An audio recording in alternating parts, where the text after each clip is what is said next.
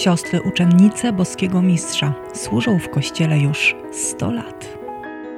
Z okazji roku jubileuszowego chcemy dzielić się z Wami bogactwem naszego charyzmatu, a jest nim m.in. apostolstwo posługi kapłańskiej.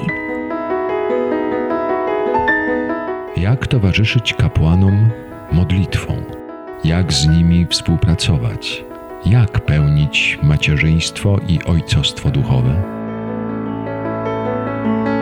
Na te pytania odpowiadają siostry oraz ich przyjaciele i współpracownicy, a przede wszystkim błogosławiony Jakub Albrione.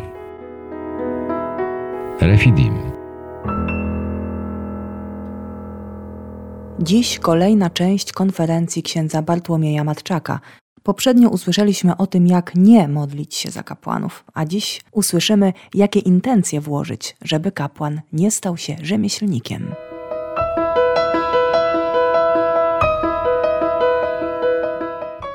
O to, żebyśmy uwierzyli w to, że jedynym Zbawicielem świata jest Jezus Chrystus.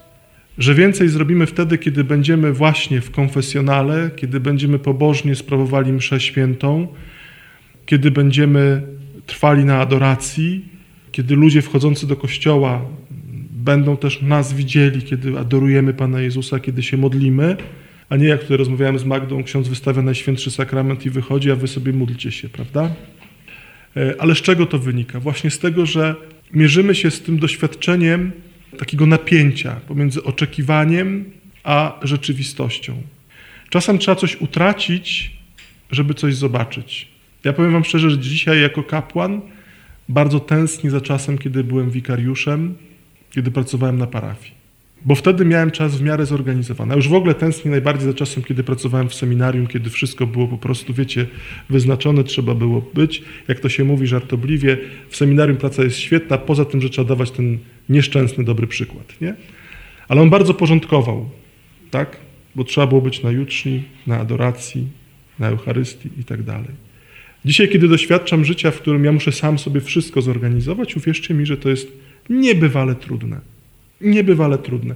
Bo rano wstaję z dobrymi intencjami, a potem przychodzi wieczór, mówię, Holender, jeszcze mszy świętej nie sprawowałem, nie? I wtedy zaczyna się walka, nie? A może dzisiaj nie, przecież nic się nie stanie. Prawda? To jest, to jest coś, co, co, co, co dotyka serca kapłana, nie? Co dotyka, to się tak wydaje, no niewyobrażalne, no ksiądz nie będzie spróbował mszy świętej. My podlegamy takim samym pokusom jak każdy inny, nie? I w nas też się dokonuje walka. Więc to jest wiara w to, że Jezus jest Zbawicielem świata, że Jezus zbawia świat, a ja mam być Jego najzwyklejszym narzędziem. Nie ja jestem soterem, który zbawia, ale to Jezus.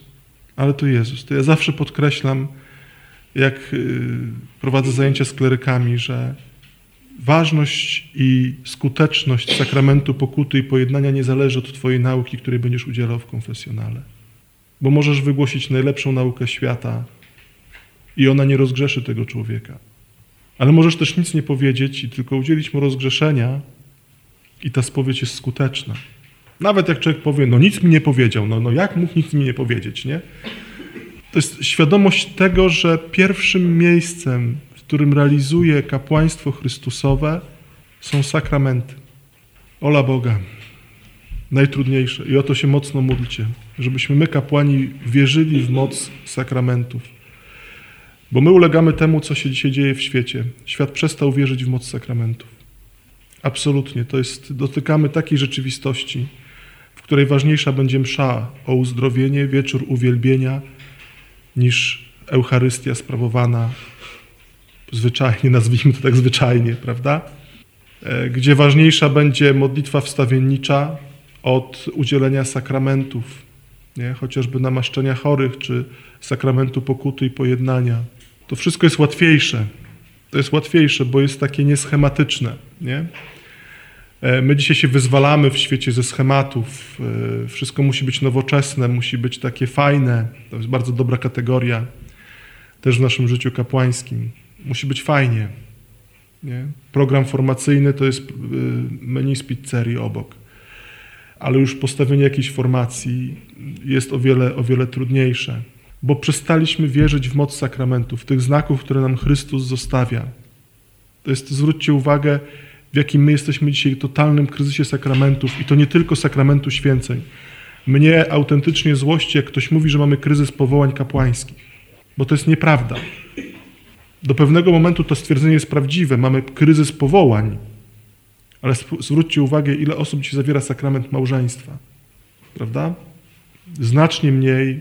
Ja to zawsze odnoszę się do katedry, bo ona u nas w to nie była taka emblematyczna bardzo.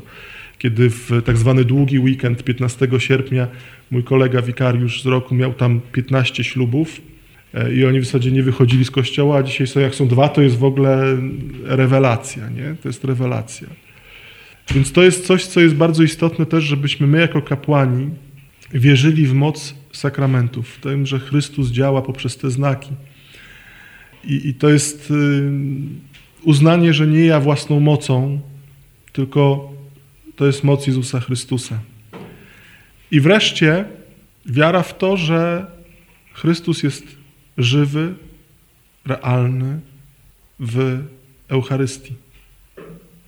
Powtarzam to zawsze klerykom, ale i sobie samemu, że po naszym sposobie sprawowania Eucharystii widać naszą wiarę bardzo mocno. Czy traktujemy to jako rzemiosło, czy traktujemy to jako e, spotkanie z żywym i prawdziwym Bogiem. Eucharystia jest centralnym wydarzeniem w życiu kapłana. Nie tylko w życiu osoby świeckiej. Tak, taka powinna być. Taka powinna być. Do niej powinno wszystko zmierzać i od niej powinno wszystko, że tak powiem, odchodzić, tak? Rodzić się z niej wszystko powinno. I tu jest bardzo potrzeba takiej wiary w to, że Chrystus jest naprawdę obecny. Kiedyś jeden z proboszczów, to jest taki negatywny przykład, e, ale z Włoch, więc mogę sobie powiedzieć, choć myślę, że, e, że to e, czasami tak po prostu wygląda. Podczas próby chóru się strasznie zdenerwował w swojej parafii. To była parafia, gdzie ja posługiwałem. I w czasie takiej furii, którą przeżyła, był takim furiatem, bardzo kochany człowiek i bardzo wierzący, ale no, no jak w furię wpadał, to, to gadał różne głupoty. Pokazując na tabernakulum, krzyczał, to ja tu rządzę, nie on. Potem tego bardzo żałował oczywiście, bo to był jakiś tam szał, w który wpadł po kłótni z chórem.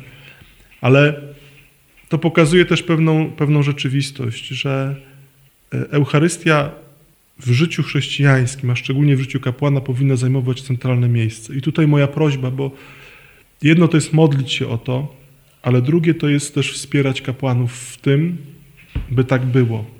I to jest szalenie ważne, takie zaangażowanie wasze jako osób wspierających kapłanów modlitwą, e, żeby razem z kapłanem się modlić Eucharystią. Ja też przestrzegam zawsze kleryków, jak mi przychodzą i mówią, czy ksiądz odprawi nam myszę. Nie. Ja mogę z wami ją celebrować, tak? Bo ja sam, co to ja jestem? E, zakład usług? Czy Pan naprawi mi buta?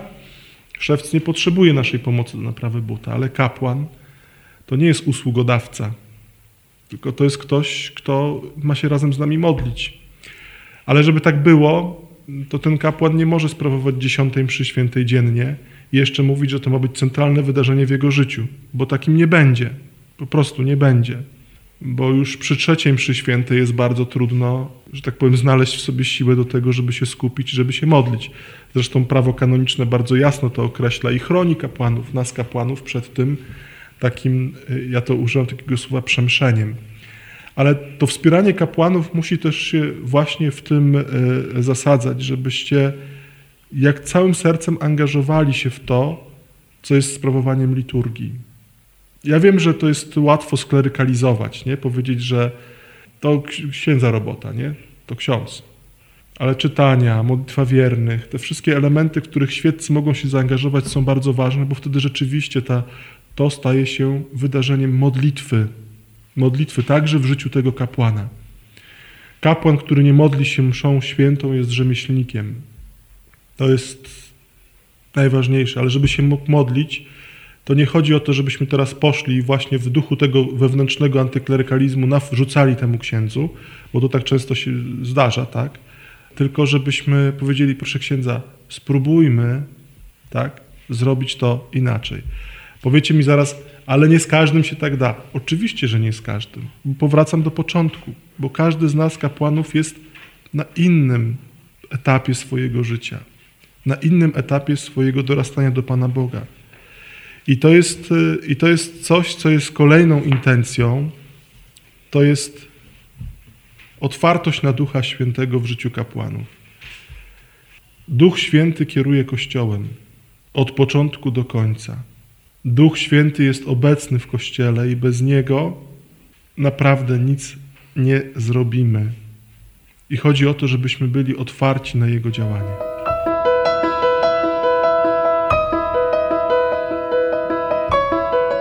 O wyproszenie kapłanom wiary w moc sakramentów i wzywanie nad nimi Ducha Świętego prosił ksiądz Bartłomiej Matczak.